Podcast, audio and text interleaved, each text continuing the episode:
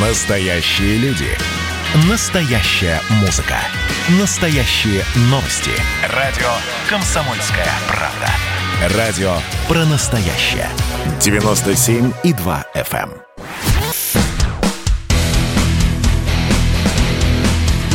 Программа с непримиримой позицией. Вечерний Мардан.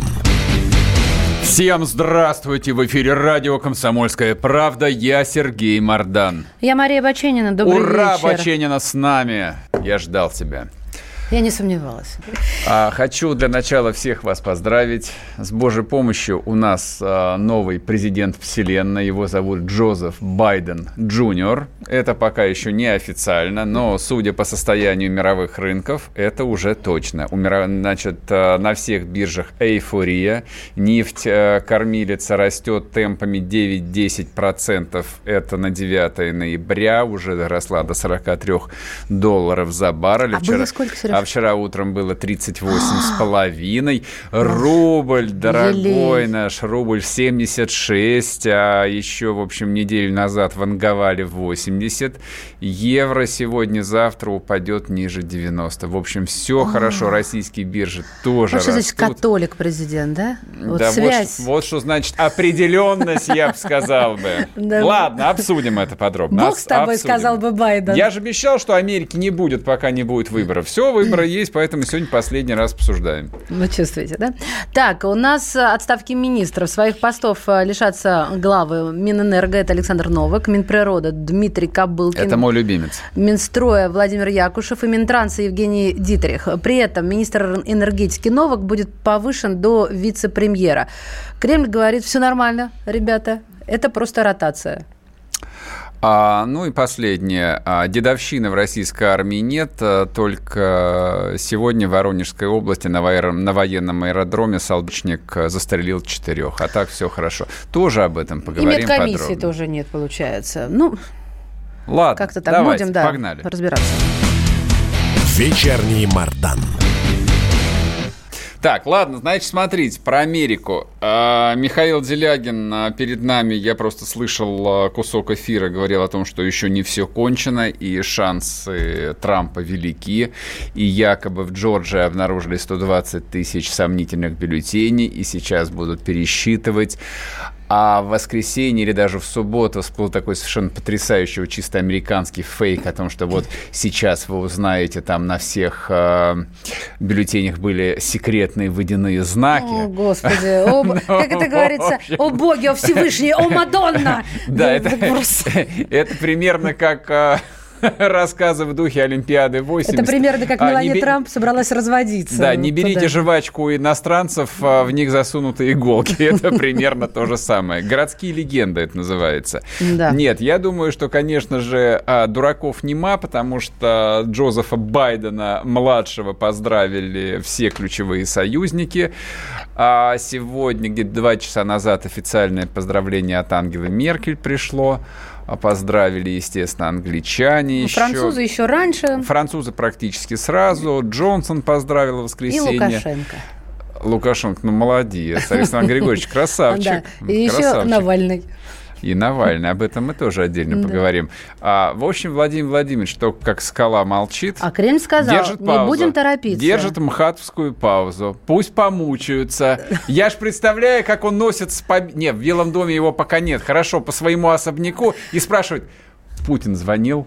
Они говорят, а, нет, сэр, пока И нет. кричит другой комнате, освободи ее, я тебе сказал, не могут звонить. Не занимай телефон! Младший! Тип того, да. Младшему, правда, уже седьмой Но он же десяток, все равно наверное, джуниора да. смерти будет. Вот, вот примерно так у них происходит. В общем, не знаю, не знаю, Путин по какой-то причине держит паузу. А официальные результаты ждут. Это А, Песков уже ну, объявил. на- я понимаю. Я, Ага. я, я тоже прочел э, заявление Пескова. Пескова. Дело в том, что когда был избран Трамп, его назначили, э, его поздравили через два часа после того, как это было объявлено в американских СМИ. Ну, мы То есть, знали об на самом деле, это обычно... я понимаю, что про Трамп мы, за, мы, господи, мы два, за два года знали уже, по-моему, с точностью до выборщика, как он победит. Я ж понимаю. Но я вообще рассчитывал, что и с Байденом была примерно та же самая история. У нас корона, а отпуск. Мо- а может быть шифруются, Больничный. я не знаю. Может быть просто не хотят старика полить. Вот это молодец. А он еще в 77 году получил партбилет и орден боевого красного знамени из рук Андрея Андреевича Громыка. Я, кстати, не исключаю этого. Значит, смотрите, по поводу Америки.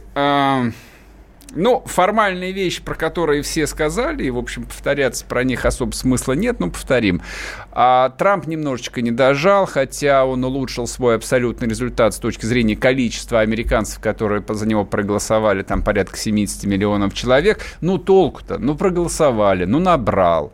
И да, наверное, там многие из вас видели вот эти вот интерактивные карты, на которых, знаете, там были очень забавные сравнения, если бы за Трампа голосовали только белые мужчины. Ой, как интересно все штаты, за исключением двух штатов, где много гомосексуалистов, голосуют за Трампа, естественно. Ну, а гомосексуалисты всегда за этих, за демократов. Само собой. А что было бы, если бы голосовали только белые женщины? Вот. А что было Тоже бы... за если... Трампа, я уверена. Да, Трамп, естественно, тоже побеждает. Ну, ну в, общем, в, общем, в общем, это и так очевидно. Понятно, что Байден победил э, в том, ну, в том числе или главным образом за, за счет того, что он смог привлечь голоса избирателей э, афроамериканцев. Э, Корона не, не, не, не, все, не всех латинов. То есть многие латиноамериканцы э, там активно голосовали за Трампа, но тем не менее преобладающая часть, вот эта вот антитрамповская риторика в иммигрантских или свежеиммигрантских группах, она, конечно, была очень высока, поэтому, в общем, а, Дональд Фредович таки проиграл. Тут уж ничего не с этим не ему поделаешь. Эллы Памфиловой. Да, дальше можно там рассуждать, а чем он будет заниматься дальше, а что будут делать республиканцы, и вот это вот вся вот эта вот лабуда. Но на самом деле и вся медийная свистопляска вокруг американских выборов, а, она была... Она выглядела, в общем, временами довольно стыдно, честно говоря. Вот, в каком есть, месте тебе, э, тебе становилось неловко? Мне было неловко практически с самого начала, как только начали голосовать. То есть мне стало неловко, как только... Голосовать или эти дебаты?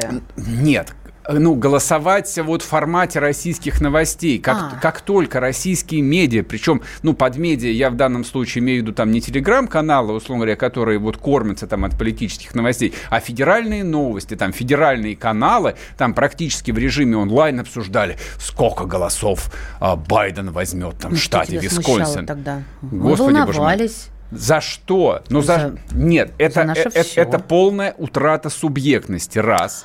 Это полное отсутствие самоуважения, два. Это полное непонимание того, что на самом деле интересно людям, три.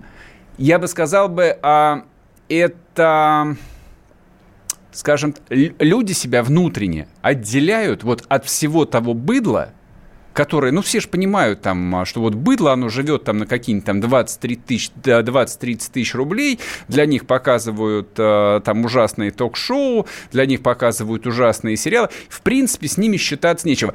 А серьезные Он люди, а, а серьезные люди, так. серьезные люди, конечно же, интересуются американскими выборами. Почему ты так лукавишь? Но ну, мы же, мы же л... той же тропой шли с тобой. Нет, мы нет. шли не той же тропой. А, то есть я была завязана, как всегда, а, глазами нет, в играх с собой. Нет, так, нет, конечно же, мы шли не той же тропой. Мы это, анализи... мы это рассматривали совершенно по другим углом. Мы это обсуждали исключительно в контексте, насколько это важно и, и вообще, насколько это может иметь значение для России. Мы никогда тут не обсуждали вся всякую хрень под названием там как проголосовал Висконсин или как проголосует Невада. Насрать мне, как проголосовала Невада. Всегда было насрать на самом деле. Она существует. Да, именно так.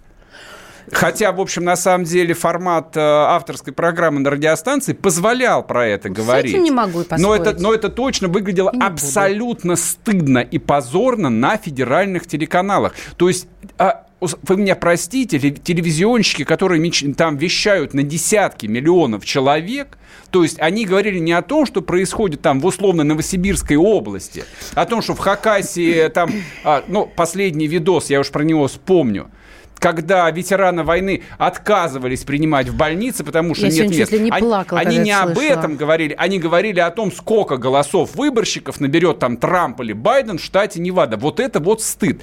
Но ничего не произошло такого, чего не было бы 4, 8, 12 лет назад. Вот этот позор в России происходит каждые 4 года. Вот условная интеллектуальная политическая элита каждые 4 года демонстрирует свою антинациональность, демонстрирует свою несубъектность. Они не восп они, или мы все, хорошо, мы все, мы все, давайте так скажу, мы все не верим в то, что Россия – это политически субъектная страна. Мы все не верим в то, что Россия из себя что-то представляет. Мы все не верим и не думаем, что у России есть какой-то свой путь, своя стратегия и своя судьба. То есть мы до сих пор почти все уверены в том, что наше будущее у, там зависит напрямую на 100% от того, кто займет там овальный кабинет в Белом доме. И это просто безумие, которое вот в моей голове совершенно не вмещается. До какой степени инфантильным должно быть общество, чтобы каждые четыре года вляпываться в одно и то же дерьмо, верить в него, и потом спустя полгода говорить, ой, а почему а, ничего не меняется? Это же не общество, Сереж, ты три секунды назад сказал. Крем до крем, элита этого общества. Вернемся после перерыва. Вечерний Мардан.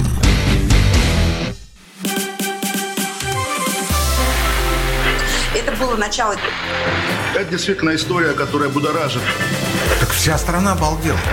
И Россия родина слонов, она от океана до океана, да, и мы, мы всегда правы, мы никогда не сдаемся. И самое главное, что же будет дальше? Комсомольская правда. Это радио.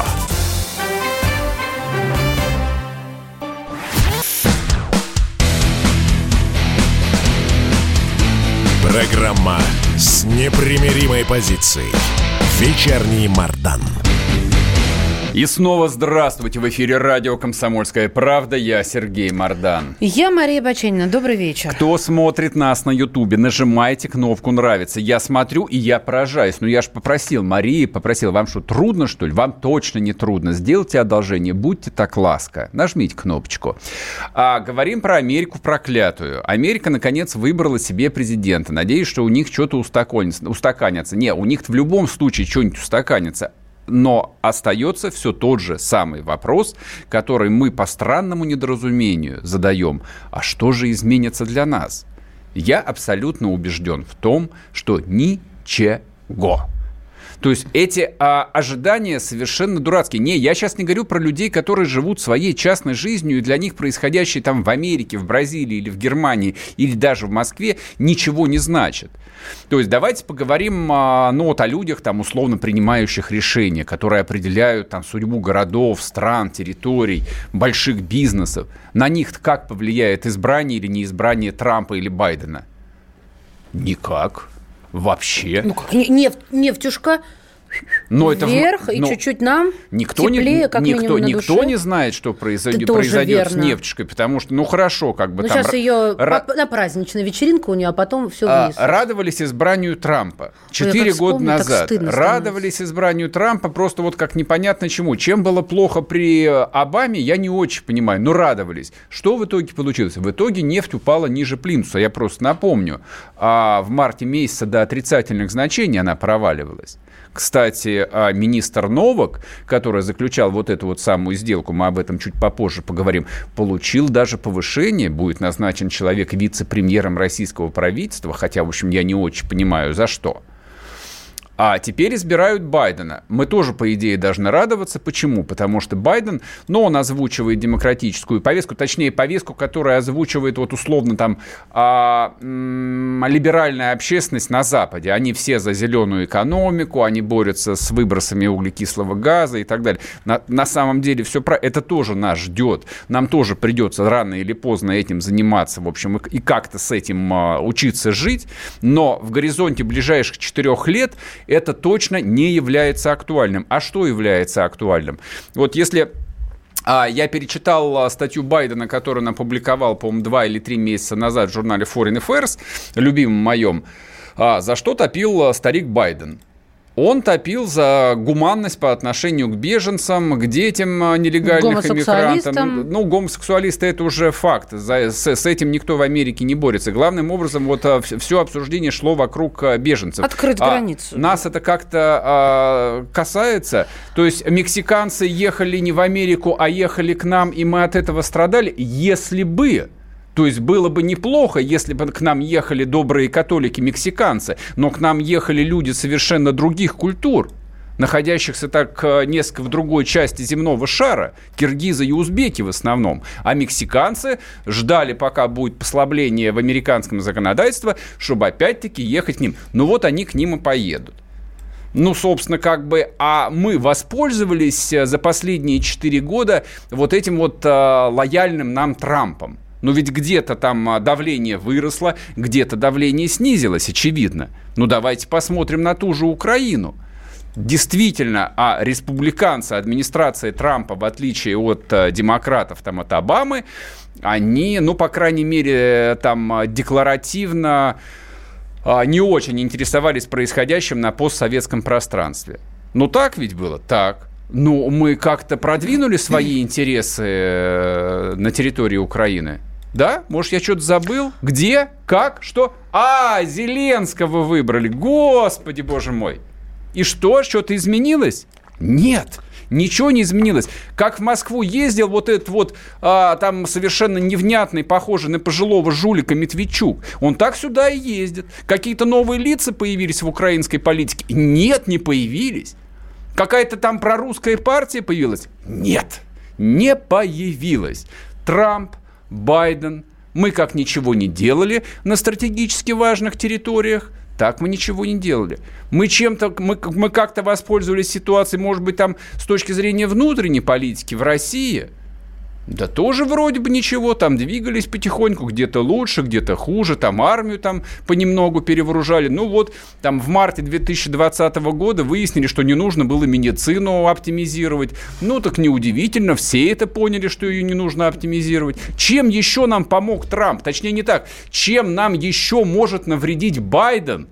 Или кто-нибудь другой с любой американской фамилией, там Камала Харрис в конце концов – которая, как говорят, вот сейчас Байден а, склеит ласты однажды в ванной, подскользнется, и у нас будет а, женщина-латиноамериканка президент. Вы что, думаете, правда, что-то изменится для нас? Что-то мне подсказывает, что не изменится ровным счетом ничего. Вот мне интересно, Сереж, а, вы знаешь, а, я все-таки как бы жизнь прожила при нескольких американских президентах, и осталось у меня ощущение с далекого детства, что когда-то наступало потепление, а потом снова похолодание. Но ведь как-то оно поступало, извини меня за наивность формулировки. Mm. Но ведь такое ощущение, что все боятся взять и переломить. Но ведь Кого худой ломать-то? мир... Ну, что, переломить, что нужно ломать? Переломить ситуацию. Какую? В чем? Вот, Где? Вот, вот этого противостояния двух э, стран. А, никакого противостояния, кроме как в головах э, российских медиа-менеджеров, на самом деле не существует, в том числе и наших, про которые мы толкуем там, ну, самое меньшее через день.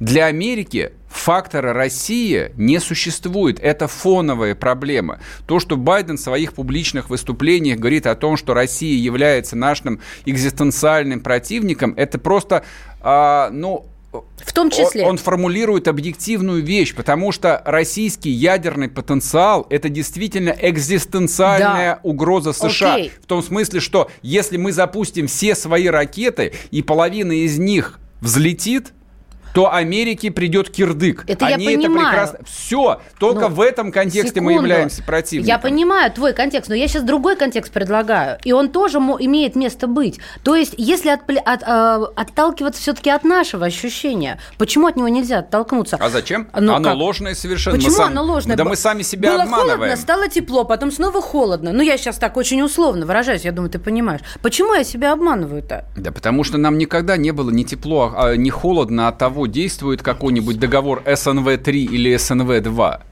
Вот я даже не знал, какой сейчас действует СНВ. И я даже не догадывался, что срок действия его истекает, и даже начались какие-то переговоры. То есть при Горбачеве у нас не было потепления? При Гор... Горбачев, проклятая гадина, разрушил страну. Господи, зачем я сказала к ночи? Э, Я сейчас не про страну. В том числе Я про факт отношений с Америкой. не Америка, выходи за пределы. Америка просто воспользовалась, да, вот этим вот псевдопотеплением, и на самом деле там Горбачев непонятно с какого перепуга признал, действительно признал поражение в гонке вооружений в холодной войне. Он начал там во многих, причем частях, одностороннее разоружение. Мы взяли себя по некоторым договорам невыгодные для нас обязательства. Я не хочу сейчас в эту тему там вдаваться, там говорить о том, какое, достаточно как- ответил, какое не количество ракет, ракет распилили, которые потом опять-таки пришлось сделать, сколько там уволили офицеров и так далее, и так далее, и так далее. То есть потепление это что? Потепление Это иллюзия, как Потепление это уход-бегство группы советских войск из, из ГДР. Это потепление? Серьезно? Не надо такого Нет, я потепления. такого не это заявляла. это Я не просто хотела потепление. это, точку зрения. это называется солдаты оставили фронт и ушли. Вот как в 18 году. Вот то же самое было в 90-м, 91-м. Вот что такое Горбачевское потепление. А сейчас о чем идет речь? Сейчас речь идет совершенно о другом. Мы являемся страной с экономической периферией. Мы для Америки не существуем. Для Америки существует только Китай. Они говорят о стратегическом соперничестве на полном серьезе. Исключительно с Китаем, ни с кем больше. Китай бросает Америке вызов. И вот этот вот фактор глобального противостояния, он был сформулирован действительно впервые открыто Трампом, но его также будет формулировать и Байден, никуда он от этого не денется, потому что амбиции Китая никуда не деваются. И вот, вот в этой как бы там сложной игре двух взрослых парней наш номер 16 то есть, как бы нам главное самим под раздачу не попасть, потому что нас вроде там тоже там в банду там и в одну, и в другую как бы приглашают, но мы не хотим, говорим, типа, мы тут как-то сами, У давайте нас своя пока. песочница, да? Да, но это не очень получается, потому что наша песочница, вот мы свой песочек, ну, чтобы он лепился там в куличке, должны увлажнять э, деньгами от продажи углеводородов. Углеводороды мы можем продавать либо одним, либо другим. Мы не то что категорически не самодостаточны, мы вообще никак. То есть мы зависим от того, будут ли они покупать. Конечно, но это если совсем грубо говорить. Но на, на самом деле именно так. Поэтому, а, ну, мне кажется, что вообще было бы неплохо, чтобы на три, то, что называется на 35-м году перестройки, там новая российская теперь элита, ну, нач- хотя бы начала приобретать, хотя бы, ну, зачатки политической субъектности. Просто, ну, чтоб хоть кто-нибудь вообще осознал, что Россия обречена быть отдельной страной. Да, я понимаю, что Алексей Анатольевич Навальный уже верноподданнически отправил поздравление Джозефу Байдену. Но это, это, это суть на самом деле две стороны одной медали. Есть несубъектная, офшорная, предательская по, по своей сути политическая элита с одной стороны, и такая же предательская, офшорная политическая оппозиция с другой стороны. То есть вот как бы там из-за чего Навальный поздравлял Байдена? Зачем? Ему что, политический, там дипл- дипломатический протокол это диктует? Нет. Никто его не тянул за язык. Галочку поставить. Просто Я тут. из верноподданнических Да, чувств. абсолютно. Это Просто мерзко выглядит Как странно. большевики, как Ленин, он готов предать, он готов расчленить страну просто ради власти. Подписываюсь. Убедительно. На Америке все, вернемся после перерыва, не уходите.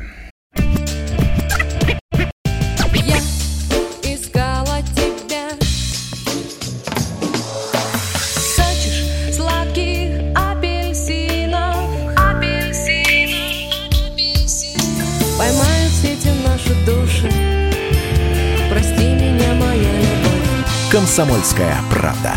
Радио поколения Земфиры.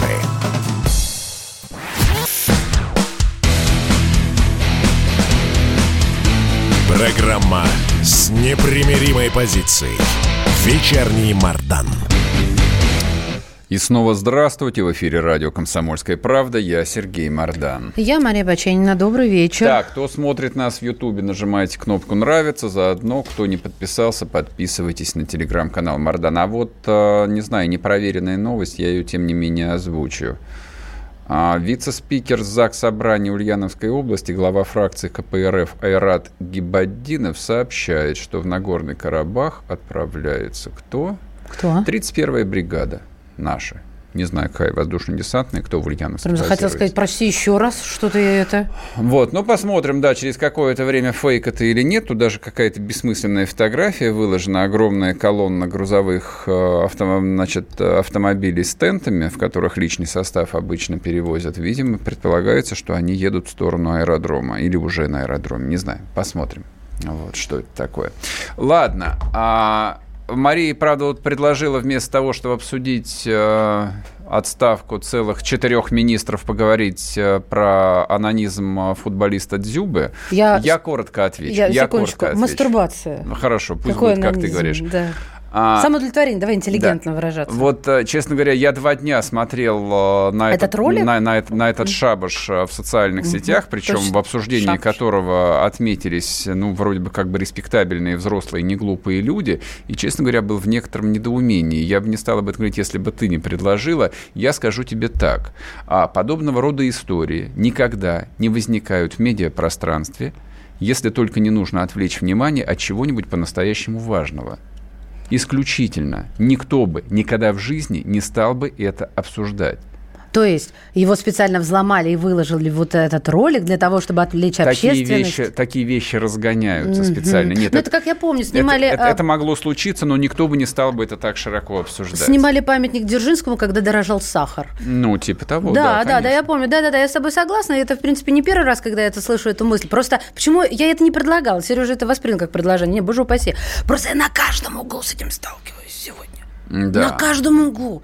Ребят, это нормально. Мы теперь все хотим Дзюбу. Все хорошо. Все, поехали дальше. Значит, смотрите, по поводу отставок. Отставки совершенно необъяснимы. Ну, вообще, как почти все, что делает э, вот условный Кремль, это необъяснимо, это не имеет никакой понятной, не то что народу, но вообще даже людям, э, да, даже экспертному сообществу никакой логики вообще. Ну вот смотрите, а, отставили целых четырех министров.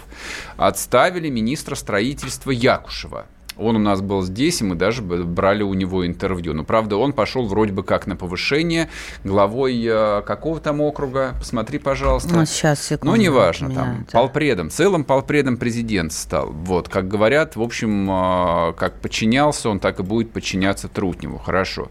Министр э, с великолепной фамилией Кобылкин. Это мой любимец. Значит, он вроде бы как отвечал за мусорную реформу, с реформы не заладилось, его уволили. А вы думаете, его уволили за то, что мусорная реформа провалилась? Ничего подобного. Там информация об этой темной, а, скандальной там реформе, она появлялась эпизодически, и из всех новостей следовало только одно, что а, несколько больших а, олигархических силовых групп хотят, а, в общем, подсосаться к жирной большой теме, но что-то почему-то пока не складывается. Вот и все. Кто еще? А, министр а, транспорта Дитрих. Дитрих. Вот вам что-нибудь его фамилия ну, говорит? Как, как прям Писатель какой-то. Поч- почти ничего она не говорит. А, потому... А, Марлен Дитрих, господи, Марлен где Дитрих, я слышала отлично, это? хороший комментарий, прекрасно. Значит, а, не родственника Марлен Дитрих, министра Дитриха отправили в отставку. За что? За то, что плохо строятся дороги? Да нет, да собственно, нет. как бы все заметки, которые выходили, он не имеет к этому никакого отношения, этим занимается московское правительство. Феди... Федеральные дороги, ну, в общем, как строились медленно, так и строятся медленно. Там железные дороги как строятся? Да почти никак они не строятся. Имеет ли к этому хоть какое-то отношение министр Дитрих? Никакого отношения он к этому не имеет. Он мог остаться, его можно было убрать, но, в общем, вот в данный момент его убрать убрали. Ты про так. Якушева спросил, Уральский федеральный округ. Уральский, да. хорошо. А, и последний а, человек, так, вице-премьер Хуснулин. Кто у нас теперь новый министр строительства? Кого назначили? Посмотри, пожалуйста, прекрасная фамилия.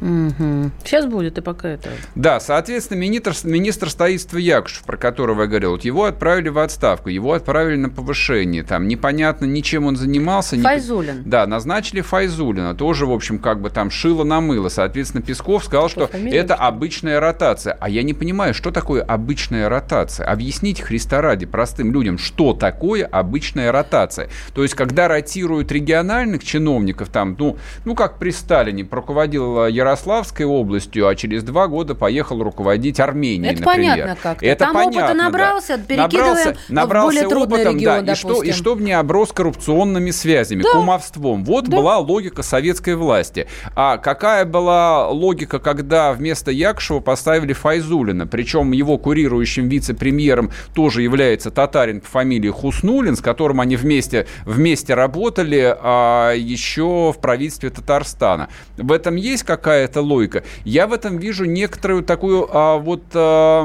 логическую проблему. То есть вот, ну, с точки зрения здравого смысла вообще обычно так не делают. Но так сделали. Поговорим с Дмитрием Солониковым, политологом, директором Института современного государственного развития. Дмитрий Владимирович, здравствуйте. Добрый вечер. Добрый вечер. Скажите, пожалуйста, зачем вот эти отставки, почему именно сейчас, что нам, простым русским людям, об этом думать? Или вообще об этом не стоит думать? Нет, ну смотрите, определенная логика в этих отставках все-таки есть. Мы говорим о министрах, которые достались в наследство Михаилу Мишустину еще от кабинета Дмитрия Анатольевича Медведева. И это не те люди, которых он набирал, и не те люди, которых он предлагал в свой состав. Это вот то, что ему передали. То, что даже не обсуждалось в момент формирования нового, комитета, нового кабинета министров. И то, что сейчас он их меняет, это, в общем, вполне логично. Второй момент, который, на который, мне кажется, стоит обратить внимание, это то, что с пятницы у нас работает новый закон о формировании правительства, и теперь это а, другой механизм. Не в кабинетах э, Белого дома, не в кабинетах администрации президента с помощью разных лоббистов, разных заинтересантов, разных сил влияния согласуются те или иные папочки, а их нужно будет проводить через Государственную Думу. Этот механизм еще не отлажен. Лоббисты Мгм, через него еще не научились работать. По крайней мере, не пробовали. И сейчас есть возможность провести тех людей, которых будет предлагать сам премьер или там его команда, давайте так скажем, его команда. Не центры силы, не заинтересованные лоббисты, которые там свои интересы э, при каждом назначении могут отстаивать, а вот некоторые интересы команды. И в этой ситуации кабинет э, формируется уже не под то, чтобы там сделать баланс различных центров влияния, различных там крупных игроков нашей страны, а более, более или менее единая команда людей, которые там выполняют задачи, поставленные премьером, прежде всего премьером а не их кураторами. В этом отношении э, изменения вполне логичны. Ну и то, что меняют базовые министерства, там, да, не вот надстройку, там, спорт, молодежь, э, культуру, науку, а э, базовое министерство, транспорт, энергетику, природные ресурсы, строительство. Это говорит о том, что правительство настраивается на серьезную работу будущего года далеко не самого простого, не самого сложного за 21 век. Скажите, пожалуйста, на самом деле, при всем уважении, ну вот э, вы говорите о том, что это будет нам э, выбирать, назначать Мишустин, не согласовывая с центром влияния. Но, по-моему, в России все давным-давно не так. Так или иначе, и министров, и вице-премьеров приходится согласовывать с различными группами влияния, в том числе олигархическими. Ну, давайте посмотрим на того же нового министра транспорта. То есть а, на его место прочат а, нынешнего гендиректора Аэрофлота. Ну, он не то, же- что прочь. Но он, же, но он же не сам по себе Савельев. И на место, и на место Савельева в Аэрофлот не просто так назначит А, человека. Смотрите, по поводу Савельева, да, вот очень интересный момент. До этого посмотрим, да, смотрите, все, э, мини- все министры транспорта так или иначе были связаны с железными дорогами. И лоббистские структуры, которые проводили назначение министров транспорта, так или иначе были связаны с э, развитием отрасли. Сейчас Мгм. принципиально иная ситуация. И те лоббистские структуры, которые именно этот коридор отстаивали, именно эти финансовые потоки, им удавалось в течение очень длительного времени проводить через министерство, да, сейчас остались в стороне. Так что, на мой взгляд, это как раз показатель того, что это серьезные изменения в э, структуре и в системе назначений. Именно, именно транспорт. Вы правильно заметили. Но это еще и укрепит фигуру Мишустина так неплохо, или мне кажется только? Конечно, да, конечно. То, что он проводит эту реформу сейчас, это укрепляет его позиции лично. Да, а, соответственно, в, в перспективе вот это у- укрепление его позиции, оно о чем нам должно сказать? Ну, пока ни о чем. Я бы не стал проводить мостик в транзит власти, не стал бы говорить о том, что Мишустин начинает играть в преемника. Нет, пока что он просто укрепляет кабинет. Скажите, а- Очень сложный будет ход, ему нужна управляемость кабинета. Ему нужно, чтобы в кабинете принималось решение в одном месте, а не э, каждый был э, прежде всего заинтересован в решении проблем той группы, которая его поставила. Ясно. Спасибо вам большое. Дмитрий Солоников был с нами политолог, директор Института современного государственного развития. Говорим мы, соответственно, о масштабных, ну, давно не, давно не виданных перестановках в, Москву, в российском, господи, в московском, в российском правительстве. А, но здесь важно не забывать, что у нас вообще-то правительство новое.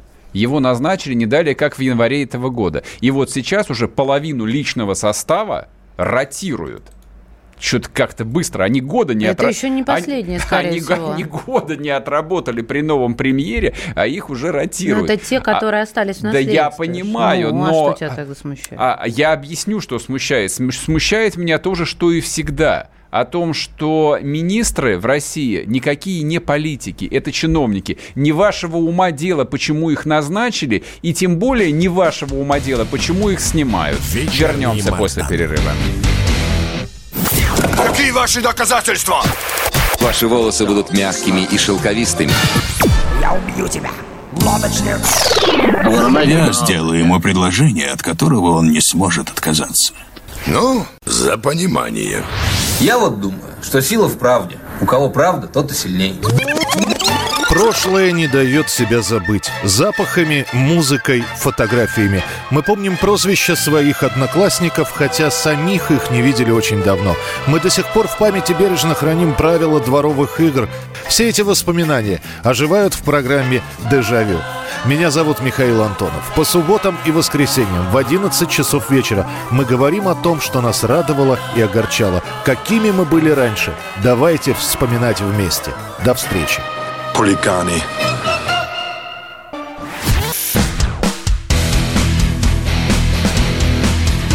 Программа с непримиримой позицией. Вечерний Мардан.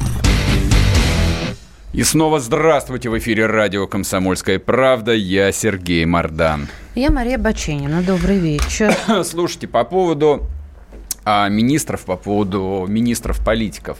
А, ну вот я точно не являюсь таким упоротым а, адептом а, условного демократического общества, которое само себя регулирует, вот и все такое и прочее. Тем не менее, а министр-чиновник для меня некоторые не лепятся. Почему?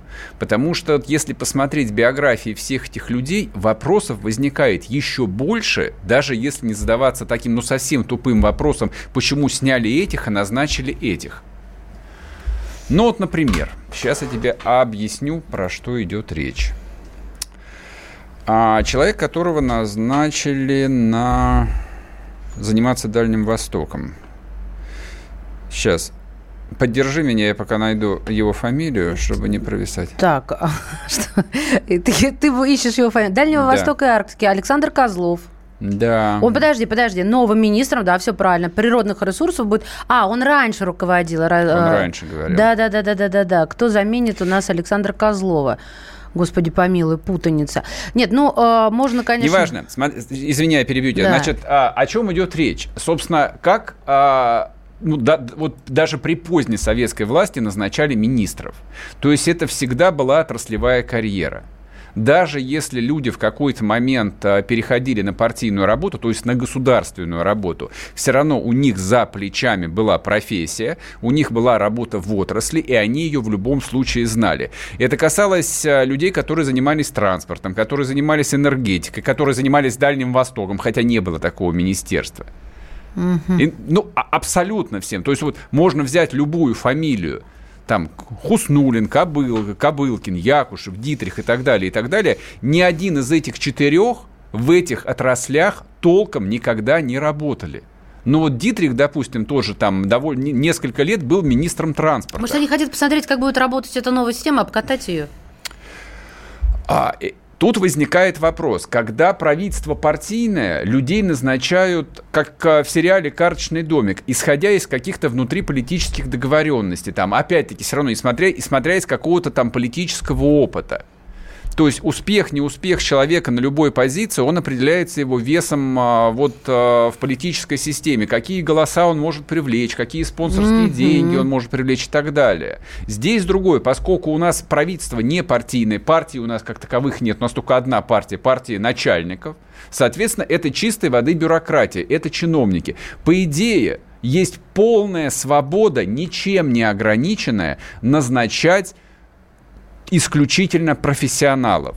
То есть вот если ты хочешь назначить человека на транспорт, какого черта назначать на него а, нынешнего, он еще не оставил свой пост, Савельева, главу Аэрофлота? Зачем?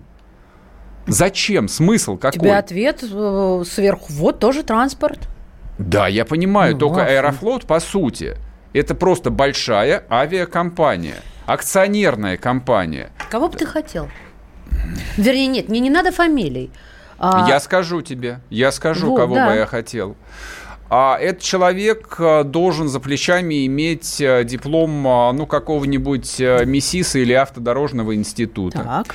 Он должен не меньше 10, лучше 15 лет поработать в настоящем дорожном строительстве либо он должен работать в больших логистических компаниях и понимать, как работает именно система логистики, ну вот если говорить о современной экономике, но он точно не должен быть чиновником, который всю свою жизнь провел в разных кабинетах. И ему, в принципе, все равно, чем руководить. Он не руководит, он разруливает бюджетами.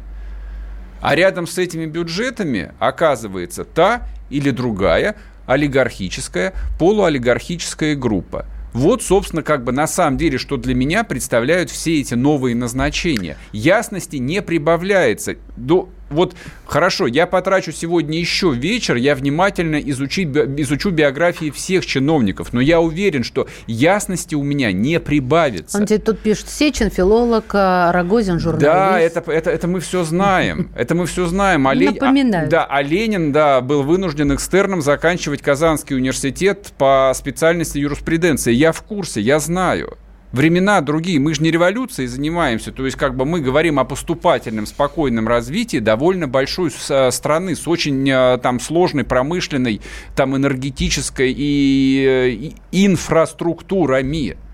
То есть зачем как бы все эти эксперименты?